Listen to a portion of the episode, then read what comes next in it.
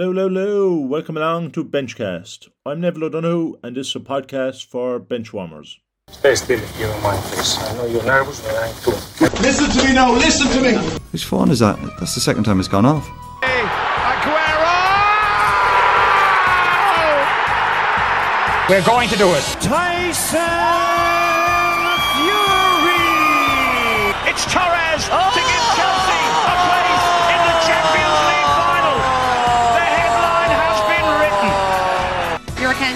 Absolutely not. That's a load of rubbish, by Sean, to be quite honest. Uh, He's a disgrace to Liverpool Football Club. Burndown. Whoa. What a belt he's given it. That is amazing. I, I, I love I love I love me county, you know. We love John Malone. On today's show, I have former Munster and Irish out half Ian Keatley. We'll be looking back in the Six Nations. I'll also be talking to Ian about his career in the red and green and what's next that he hung up the boots. Sit back, relax, and give a listen. Enjoy. Ian Keatley. Ian, how are you? I'm good, Neville. How are you?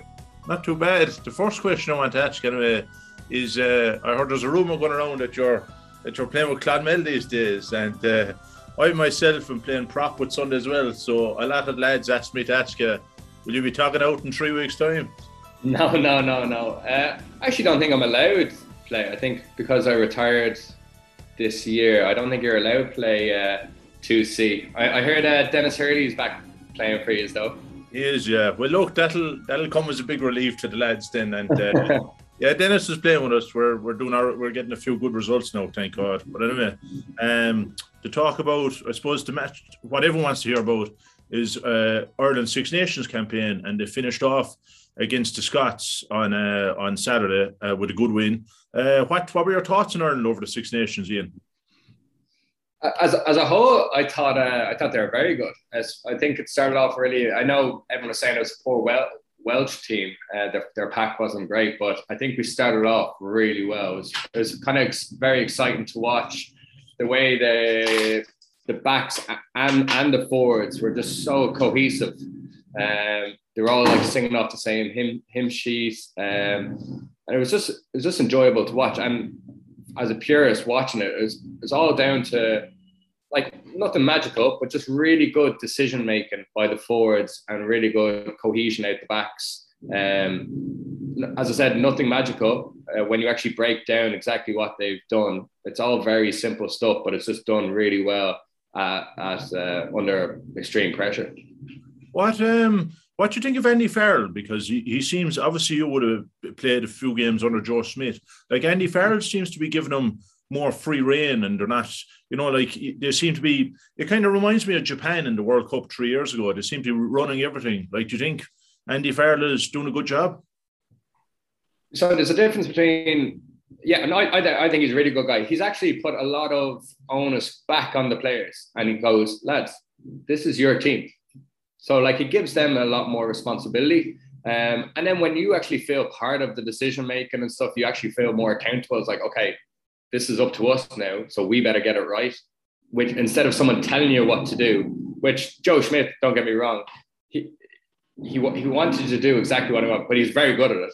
And once you bought into it, you once I, a few times I was in Joe Schmidt's camps, and like you feel that pressure like I need to know my stuff.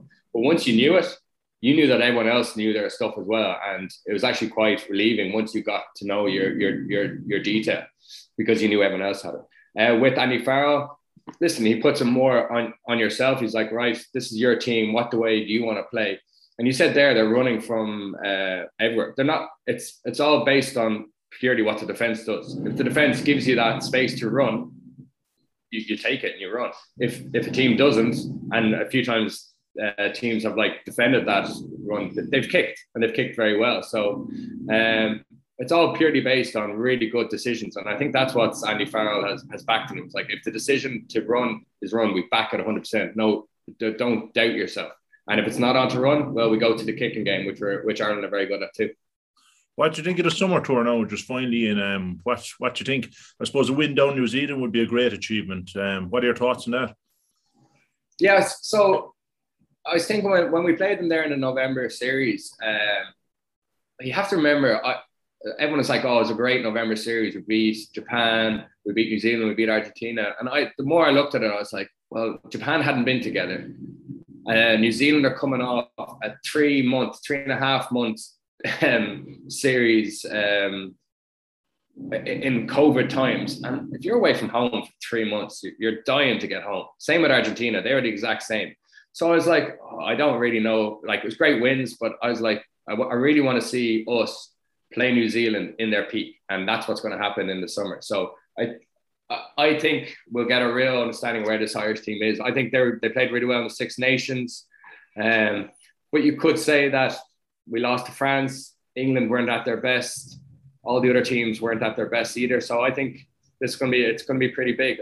It's it's that tough balance. Do you want to try out guys in the summer series to see if they're World Cup ready, or do you want to see if we're even ready on a full strength team to take on New Zealand? Because it's going to be happening next year in the World Cup.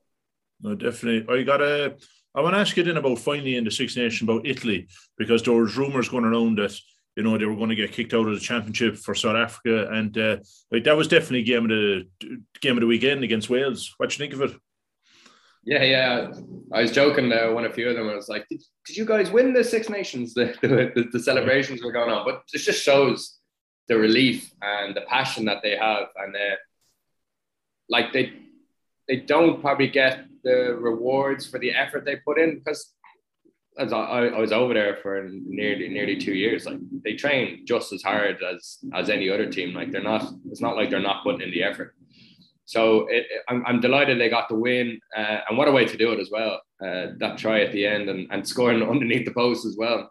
Yeah. I say if the Welsh uh, defense would have taken it back if they were going to score, make them score in the corner at least. But uh, it, it, was great for them, and there's a, a, lot of hard work. They're putting a lot of uh, investment into the youth and bringing through a lot of young players. And you can even see with their Italy under 20s this year, they got three wins under their belt. So it just shows, right? So they're stripping back the stripping it all back and they're concentrating on their youth, the development of the youth, and they're trying to bring them through uh, through the system, which maybe hopefully now in another three, four years, hopefully they'll be blossoming because I know they're, they're still not ready. I know they got the win against Wales, but they still might struggle again next year. Uh, but hopefully they they pick up another win or two. Uh, but yeah, it must have been hard for them because they're told they're going to be out of the out of the championship. Well, the rumor was that they're going to be out of the championship. So I don't think that's going to promote rugby or develop the game any, anymore if they get kicked out. No, I actually forgot that that you were at Treviso, so you would have a good uh, experience there. Like what? So like just finally in Italy as well. Like I want to ask you, Ian, because um, I know they got Treviso and Zebre up the north, but do you think they should? Is there any rugby clubs in Rome? Do you think they should try and spread the game more around the country? Yeah, definitely, especially especially Rome, the capital. Like you're going to get like even though it's not as popular, like football is the main sport in Italy, and then I think it's like they love their basketball, they love uh, what's a basketball, what's the other sport they love? Well, volleyball, they love that as well. Um, so it's not their main sport, but I think if they went to Rome, I think they get a, a lot more, they'll get a lot more foreigners coming who would lo- love to live in a capital city. I think that's a big selling point as well. Um, they get a lot more football and get a lot more players, even though they mightn't think it's a rugby country, uh, rugby province. I think they would. And then, uh, like, if they could move, obviously, like, I, I think Benetton Treviso is a real rugby town. So I don't think they'd be moving there. But I don't know how big Par- in Parma, where Zebre are, they should be looking to, because that's owned by the federation, while Treviso is more privately owned. So right. I think they should move that federation. So it's owned by the, the, the Italian federation. They should probably look to move that up to up to Rome. They get hopefully more crowds, more better better players who are willing to, to go there because they'll be living in a capital city um, and, and develop the game that way. All right. And uh, yeah, that's sure. Look, we might come back to that, but also on the pod, Ian, I normally talk to guys about their career as well.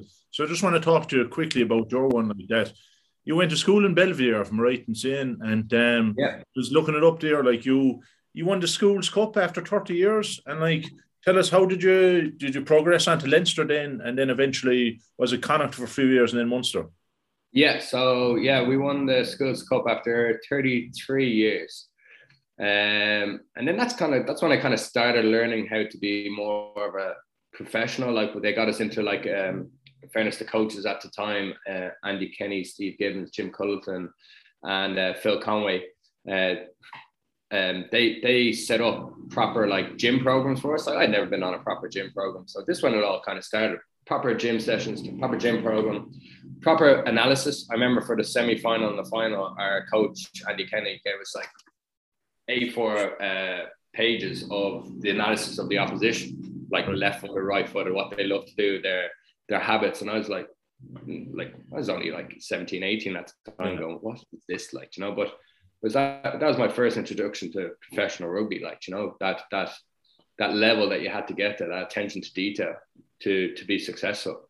And we had a sports psychologist in because we hadn't won the cup in 33 years, so a lot of it was like a mental block as well. So we had a sports psychologist in helping us, and uh, it was just it was just opened my eyes to how how exciting rugby could be because I never wanted to be a professional rugby player. Like I loved playing every single sport, but until that schools cup, I just got hooked. Especially you go to a lot of the Leinster um, senior cup matches. They're played in um, they're played in well, my semi-final final were played in Lansdowne Road. And yeah. the atmosphere was like, even though it's such a big place, but I think I had 18,000 at my school's cup final. So just we, we won it, just got a little hook, uh, little, got hooked for it, and then got called into Ireland under 18. So I never got like Leinster under 18s or like like or anything like that. And then just through a good schools campaign, just got invited into Leinster under 18s, Ireland under 18s, and then it kind of started taking off from there. And then I started really loving rugby, and then got got into the Leinster Sub Academy, into the Leinster Academy. Did two years in the Leinster Academy, and I remember Sean O'Brien did three years in the academy. Fionn Carr did three years. Fionn Carr got three years in the academy and got let go. And then I was asked to stay on in Leinster, uh, do one more uh, academy, and then I'll be brought into the senior, or else Connacht, who I worked with, um, Eric Elwood and Dan McFarland, um, yeah. when we won the Ireland under 20s Grand Slam. Um, they were my coaches for them. So they were like, well, do you want to come to Connacht and get a, a full contract and play more? So as I said, I looked at Fionn Carr, he got let go.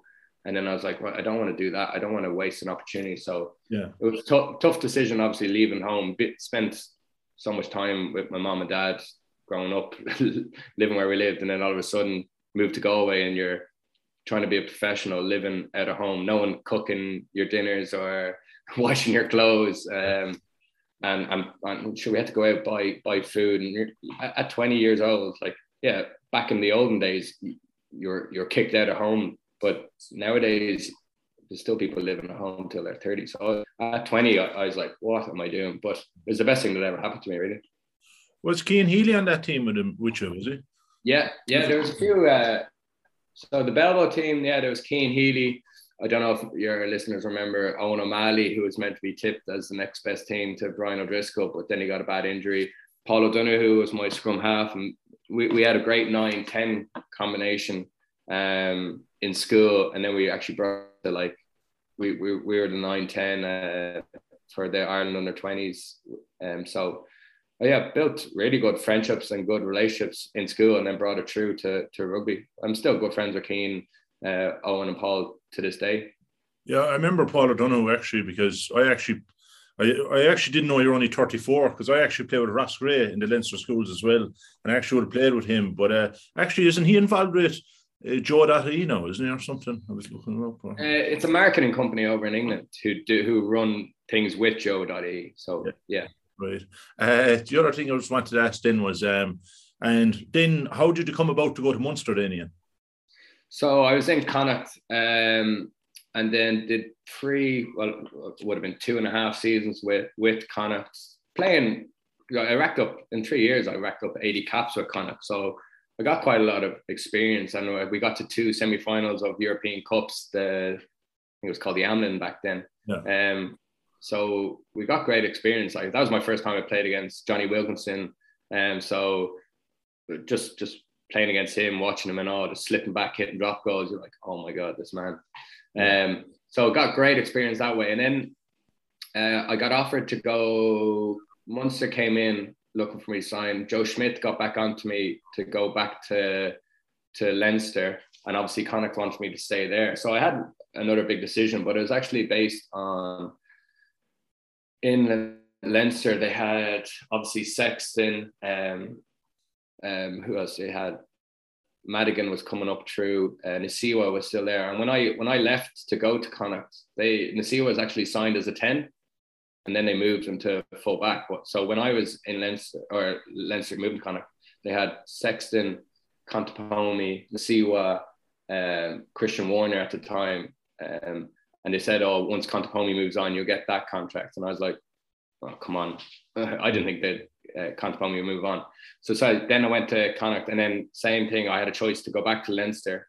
Uh, Joe Schmidt wanted me to go back to Leinster or move to Munster where I kind of waited up and I was like, Sexton was just breaking through. He hadn't actually fully broken through then. Uh, I think that year was when Contepomi got injured and um, and then um, Sexton got through that. Then he played the semi final, got a kick, and then played the final and won it.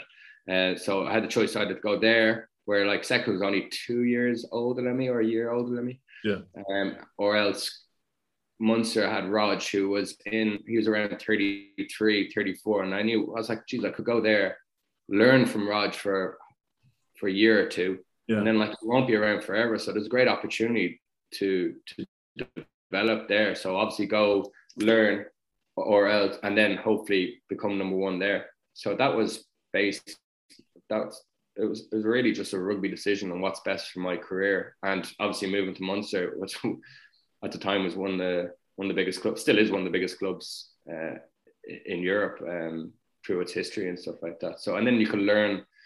The thing about Connacht, I learned quite a lot of um, from him. I played 80 caps in uh, in Connacht. I learned so much. But when I went to Munster, I still played quite a lot. I, I played a lot of the were we playing Rabo then?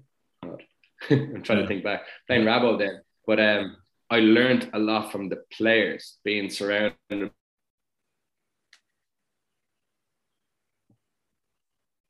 by um, Dennis Hurley, um, Dougie Howlett, Paul O'Connell, Quinlan, Leamy. Like I was surrounded by a wealth of knowledge, rugby knowledge, and I actually learned so much from from the players around me. Even though you weren't playing probably in the big games, but sitting back and seeing how things were done on like the, the intensity, the level that went up for European weeks, like in in Connacht, yeah, it, it, felt like same week over and over again. Like mm. still important, but yeah. there was like like Rabo and then Europe, and it was just a jump up, and it was really cool and exciting to to feel that. I remember my first um, uh, European Cup match. We were warming up in Thomond Park, and I had my hands in my. It was freezing there, like no. freezing.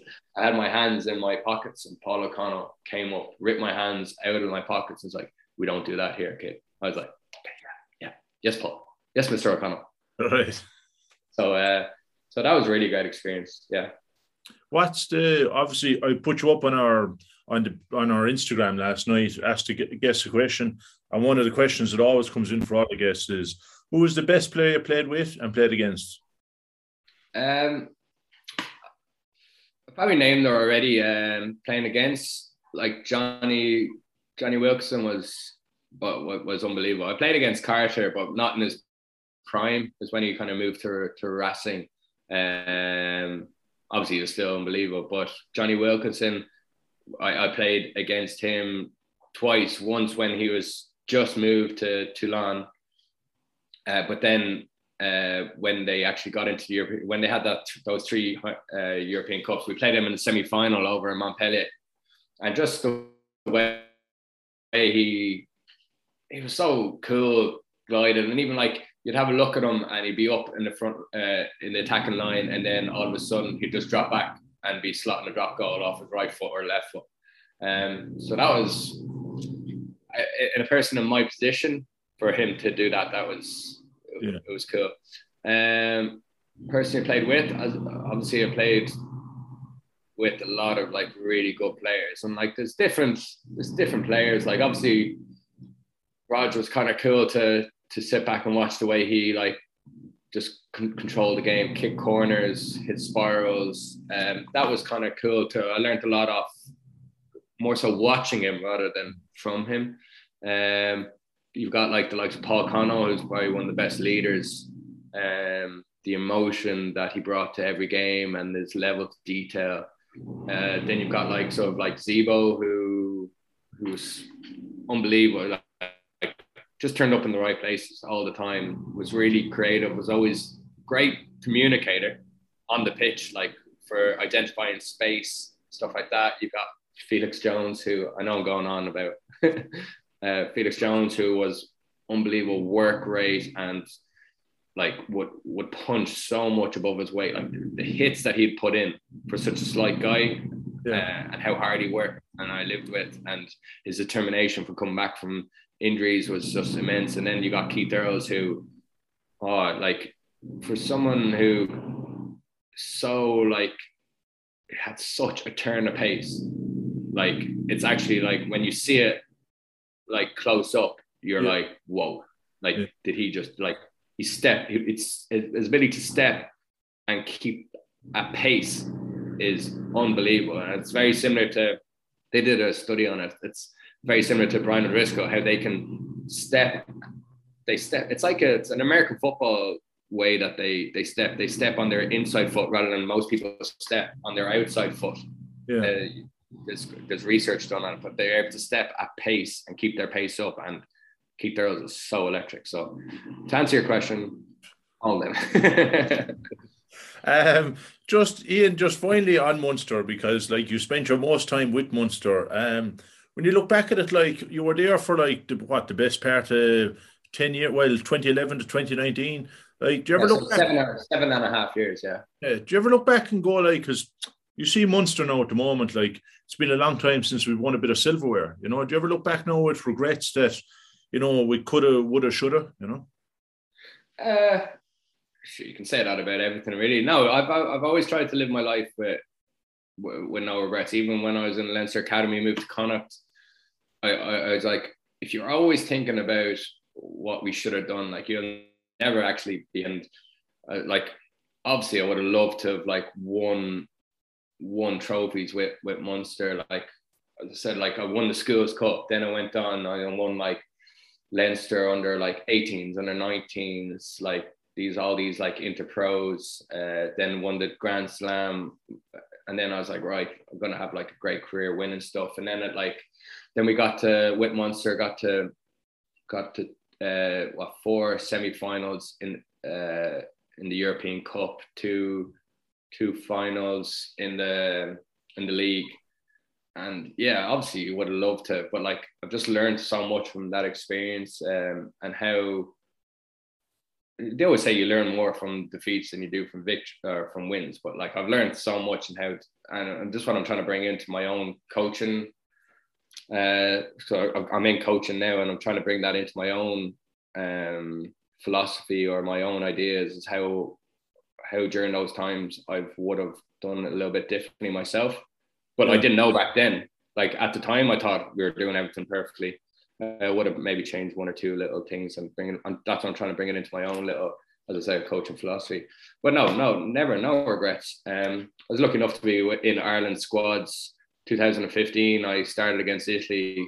Uh, we went on to win the Grand Slam then, uh, or the championship then, and uh, I was part of that squad. Like, and I was with the 2017 when I was with I was with them for the whole what Adam thing. I know I didn't get to play, but like you still feel, although you didn't play, you're you're there week in week out. You're preparing. You you do feel part of it, but obviously you're not on the pitch, so you don't feel part of it. Um, so like, yeah, obviously I would have loved to have won more and with Munster because that's that was your goal every start of every preseason. Your goals. What are your goals? win two trophies. Like it, it always is. But unfortunately, those times back in 2006 and 2008, like when they did win it, like that was the catch for Irish rugby. That I think that spread on Leinster, Connacht, Ulster to to develop their games. But it's rugby's a different animal now. back then, you didn't have your your your Exeter, your Saracens, your ex. Well, you didn't have Saracens. You had your Exeters. Like, yeah. like there's a lot of really good teams. There's a lot more money in it. There's a lot. Toulon, it wasn't the Toulons, the Toulouse, the the Montpelliers. They're there, but they are big teams now. Um, Would you give Munster a chance in Europe uh, against Exeter now, and think they have a chance of winning it? listen, it's as I said, it's if if, if you go on form, you, you you kind of say you'd have to say no, wouldn't you? But but you just never know what Munster like they like they always show like little glimpses of like oh yeah now they have it. Like you know like obviously they played dragons a few weeks ago but they looked like they were changing their their style a little bit. They were, they scored three tries from kicks in uh, from restarts into them. You're like okay okay now they're starting to build. And then obviously they had two setbacks down in uh, South Africa but you know you never know. Hopefully uh, at those two setbacks that two setbacks can really can either either hindering your hindering your confidence or it can give you that extra focus to okay we're into the business end of the season now. We need to come on. And now with the lads come back from Ireland you're going to have like Casey and uh, Murray Conway um, Beirne O'Mahony like uh, Earls will come back from injury. Like they're all big players from Munster. Joey Joey come back as well. And they are big players and I think they're needed at the moment uh, to and when they come back yeah because Exeter aren't aren't aren't fully um, firing either. So they definitely have a chance, especially with this tune was a home and away aggregate score. So it's kind of exciting new tournament. And uh, like even if I think the last time we played Exeter, we, it was a 10 all draw over there, wasn't it? Or so I can't remember now, to be honest. Yeah. Yeah, I think it was. So like we the, the good thing is we've gone over there, we've gotten a result over there, and then you can bring them back to Thomond Park or Thomond Park first and, and hopefully uh, put a score. But you have to remember it's over two legs. So after the first leg, as long as you're within a score or two, you're, you'll be happy enough because that's all you need. It's not it's not a win or lose. And f- final few questions, Ian, is um, I'm just interested to know that uh, you said you were mad into all sports. Like, did you play Gaelic football or any other when you were younger? No, and that, that was that's it's kind of whatever your parents get you into in this. But uh, so I live beside uh, beside near enough to a tennis club and near enough to to um, the sea. So I played up. I would have played rugby, uh, rugby, tennis, sailing, soccer. Um, never got into. I would have loved to have played uh, Gaelic and uh, more, more GAA sports. I'm actually me and Tommy O'Donnell are thinking about joining our local GAA team now that we've retired because right. uh, I've always wanted to play it, and I, I, find it such like I always watch it. I find it such a it's a class sport, like the speed, the fitness, the skill level. Um, but I would have done a lot of like any sport that I saw on TV, like literally just watch it. Like we had a at home, we had like a snooker table or a pool table as well. I, I would have like spent hours, hours doing that. Dart, watching darts at Christmas. Like I just any sport, I just watch it for for hours and hours. What part of Dublin you from, Ian? Though, because Belvedere is the north side of the city, isn't it? Yeah, yeah, I'm from the north side. Yeah, yeah, uh, from uh, Howth. Or Sutton. I'm from Sutton. Mom always says Howth because no one knows where Sutton is. But oh. I played at I played Suttonians um, underage, oh, and then and then joined Belvo. Yeah, Belvo's north side. Yeah, I'm north side. Yeah, a lot of people just go, "Oh, you're D4, are you?"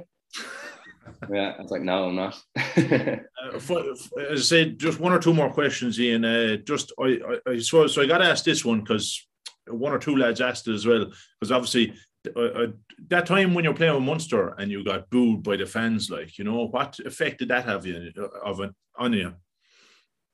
Um, yeah, obviously, it's, it's not the greatest thing to ever happen, is it? Um, no, it's not. No, it's not. Obviously, like it was massive. Like my parents were in the parents' family were in the crowd that day, and like it affected my my mom, and then obviously it affected me. Like it just just knocks knocks your confidence so much. Like, um, but it's all it's also when you see it coming into rugby, like you know, because like you might associate it with football or soccer, but I've never seen that happen in a. And those lads really weren't probably real rugby fans, you know. Yeah, yeah, and that's what you sometimes have to remember. Like it's what it was just a very small per, percent of, of people. Uh, yeah, it, it knocked me. It knocked me for a good while. It knocked me for a good probably year to slowly get my confidence back. Um, re- it really did. Um, affected everything really. Like affects. It's like it's mental health, isn't it?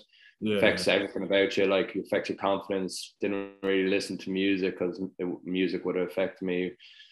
Kind of distant myself from people because I thought the best thing to do was be away from everyone.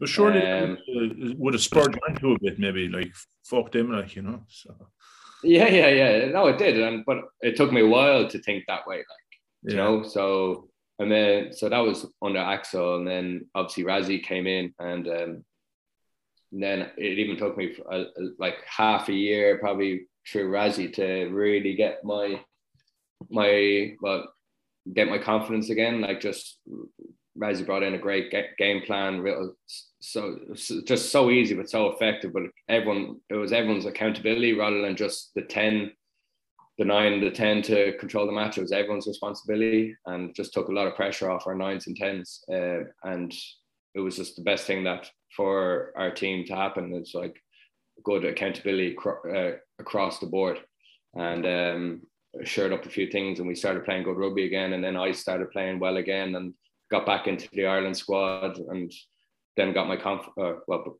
before that, got my confidence back. But it, just shows that like, like yeah, your confidence can get knocked, and that's it's okay. That that happens to everyone, but keep believing in the process and um, keep working hard. And I, I suppose a big thing which people forget that over 2000 around that 2013 14 is really when social media started coming in like before before all those times like like you could you they have forums or something like that but like i could i never went on them i never looked at them. People were like a lot of fans would go on them but as a player if you didn't want to see it you didn't have to but then with twitter and stuff instagram they started adding you and like people like just don't watch it. Ah, come on like it's like it's like saying don't think about like blinking like the constantly you're going to think about blinking aren't you like so like I remember the, the media lady said to me one time, it's like, oh, Keats, don't go on uh, don't go on social media. And then you're going, why? Why? Uh, like you're like, oh, what are they saying? Uh, but and here's another thing, it's just the mental side of people. Like I could get a hundred compliments. That's like well done, well played. You get one person saying like, oh, you're shit. Like, but that one would stick out more than the hundred compliments. yeah, And, but ever since then, like uh, when when when I went through it and then got over it, I was so much like like it's helped me so much to be like a stronger person. Um, I can bring that into my coaching, like to be more like a little bit more thick-skinned. But I had to go through that, and some people are thick-skinned. Some people are are, are sensitive, and and and that's the way the human the human body is, and everyone reacts differently. And I went through it, and I was glad that I, I was able to come out the other side because it's it is it's a tough environment. You feel like the walls are closing in, and you're just crying out for a bit of help, but you don't want to go looking for help, which is which sounds stupid, but that's what happens. Yeah. You kind of answered my question there because you were kind of playing as social media was coming along. So yeah, and then Ian, finally, like, when did you decide to hang up the boots? Then, like, I see you went on and played with Treviso, a bit with London Irish, and a bit with Glasgow. When did you decide uh, that you enough is enough? Um, so I finished up. So I went London Irish um, halfway through my last season at Munster. Um, then went to Benetton. Like first season, we had a decent enough season. Got a good few few wins, and then the next year was a World Cup year. So a lot of the Italian players, and then it was during COVID as well. My wife went home to have her our baby, and I missed the birth of him through COVID. Um, so I got to go home a few days later, saw him for like three or four days, we saw the family, and then I didn't see them again for another two months or something like that. So after that, I was like, oh, like, I was like, I need to get out of here. I need to get closer to home. So then uh, for the last six months of Benetton, um, Glasgow were looking for a 10. I was like, right, good opportunity to get a bit closer to home, English speaking, because it is, it's tough on the family to, I learned a bit of Italian, but my wife didn't, and the kids were like, my daughter was what two, nearly three, three, maybe four then. Um, but they were just struggling like with the a great quality of life. We could go to the beach, sun was great. Uh, but during COVID times and everything was shut, we were just like we needed to get home. So anyway, moved to Glasgow, did six months in Glasgow. Thought I might have got another contract there, but uh, I got an injury just around two months before the end of the season. My first probably proper serious injury. What what timing to get? Uh, then because I was injured, didn't really get a contract at the end of that. I was like, I'm not gonna not if something comes up the right fit, I might think. But then I got home. Then I got onto Ian Costello, the Munster uh, academy manager. Um, I was like, oh, I'm trying to get into coaching. Would you have anything for me? So I was with the Munster under 20s all summer. Then right at the end of the summer, I got an offer to go over to France for a year or for a couple, uh, yeah, for a year, um, just a one year. And then I was like, I'm not moving the family again. Like I've had a good career. Um, like what was it worth it? Just weighed up all the options. I got my foot in the door here with with Munster, which is such a hard thing to do.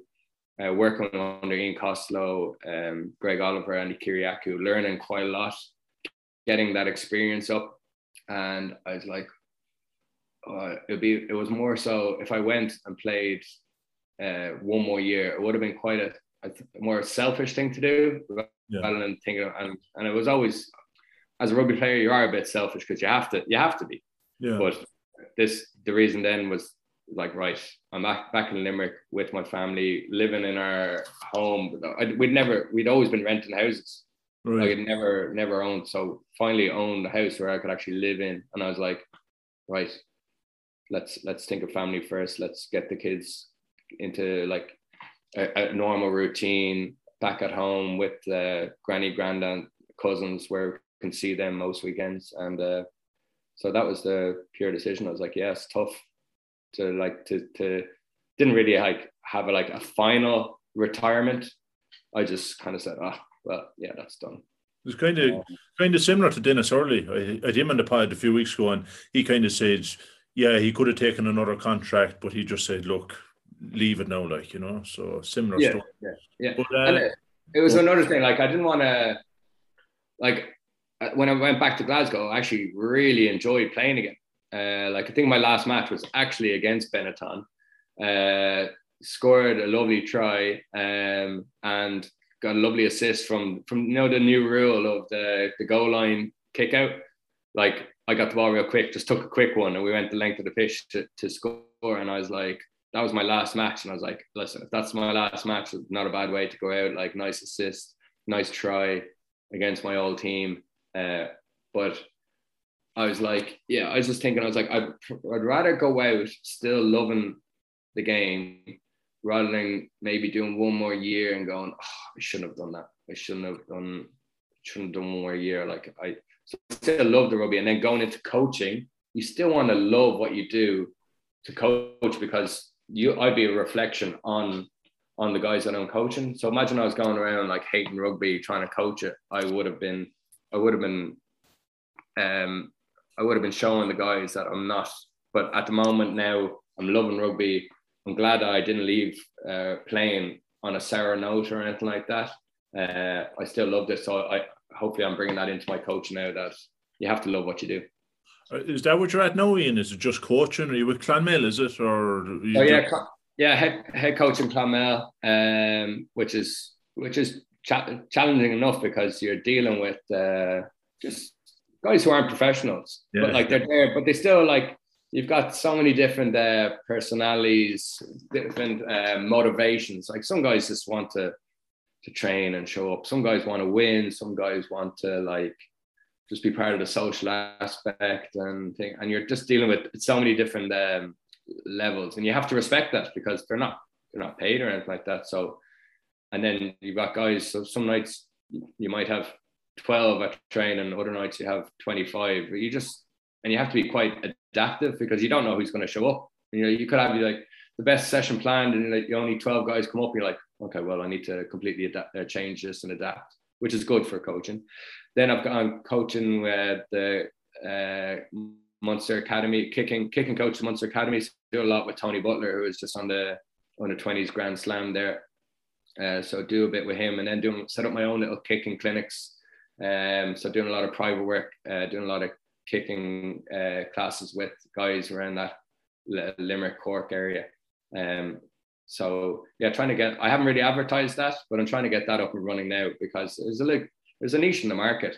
Yeah. Uh, and a lot of a lot of kids want to learn how to to kick better, and it's such a big part of the game now, especially with the new 50-22 two rule. Like it's such a big part of the game, and it's it's not just nines and tens kicking. It's centers back three. You saw Andy Conway kick two 50-22s against England. Like so, it's they're just big momentum shifts. So trying to get the kicking uh, these kicking clinics um, underway. That was a nice little plug for myself there. Right. Um, so you're gonna you're gonna pursue coaching, really, is it? Yeah, well, the way I think about it, given 13, 14 years into professional rugby, it's what I know best. Yeah. Um. So yeah, I think, I, and as I said, I still love it. Really enjoying this, like the other side of it, to the the preparation, not only into one session, but to, into like a weekly session, into a monthly session right. to get the right product. Um. So it's real. It's it's real interesting. All right. Well, I, I'm growing a, a, pure rugby following at the moment, Rugby Smacks on Instagram. So if you ever need me to give it a shout out, no bother there. Um, finally, Ian, as well, a quick thought on Devin Toner, because you would have played with him. He, were, he hung up his boots yesterday. Uh, what a player. Yeah, what a man. Like for that's six, six foot 10 to be able to to get through the work rate that he gets through and like six foot 10 getting down hitting guys like getting low, the, the, the depth that he has to get down to to hit breakdowns, and he hits a lot of breakdowns. But uh, there's been a few times he'd been left out of the Ireland squad, but he'd be quickly called back in because yeah. what he brings to the line out, like like men who are six foot ten and able to move, like like he can. Not that you don't find them around Ireland too much, and he was uh, he was a very good rugby player, but you know what? He's he was actually a real, a true gentleman off the pitch. One of the nicest guys you'd ever meet. Him and um, his wife Mary, like they're actually really nice people. And I know my wife talks to to, to Mary a good bit. Um, but just that's just the market man. It's just a real nice, quiet man who just goes about his business really well. All right. And finally, in, uh, I do this with all my guests. Uh, Sixty seconds, quick fire questions. All right. So. Okay. Uh, favorite food? Steak. Favorite golf course? There, man. How often do you do your dirty laundry? Ask my wife. Westlife or Boyzone? Uh, Boyzone. Uh, favorite holiday? Uh, Portugal. Who would play you in a movie? Uh, Ryan Reynolds. Favorite film? Uh, me, myself, and Irene. Uh, go to karaoke song.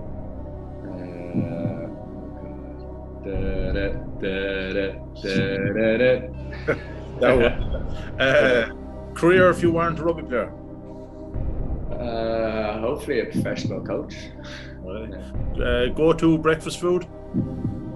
Uh, poached eggs. Craziest. Oh, scrambled egg. Sorry, scrambled egg and peanut butter. All right. Craziest thing you've ever done.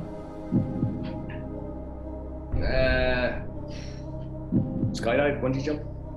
Best book I've ever read? Uh, the Boy in the Striped Pajamas. And finally, leg day or chest day? Uh, leg day. Oh, All right, Ian. Hopefully, I'll see you in three weeks' time up in Clonmel we'll get the, the win, hopefully. yeah, yeah. No better. All right, see you, Neville. Ian, thanks a minute for that. Okay. Thank you. Bye bye bye. Thanks, Ian. Bye bye. And thanks for listening. And thanks again to Ian for coming on the pod. He was part of that Belvedere, Belvedere team that won the Cup, and obviously a great player for Munster and Ireland, and obviously a great professional. So thanks again to Ian for coming on the pod, and I wish him the very best of luck in the coaching, but not too much luck when uh, when Sundays Well take on Clonmel in three weeks' time. Until next time, where I'll have someone else from the world of sport on.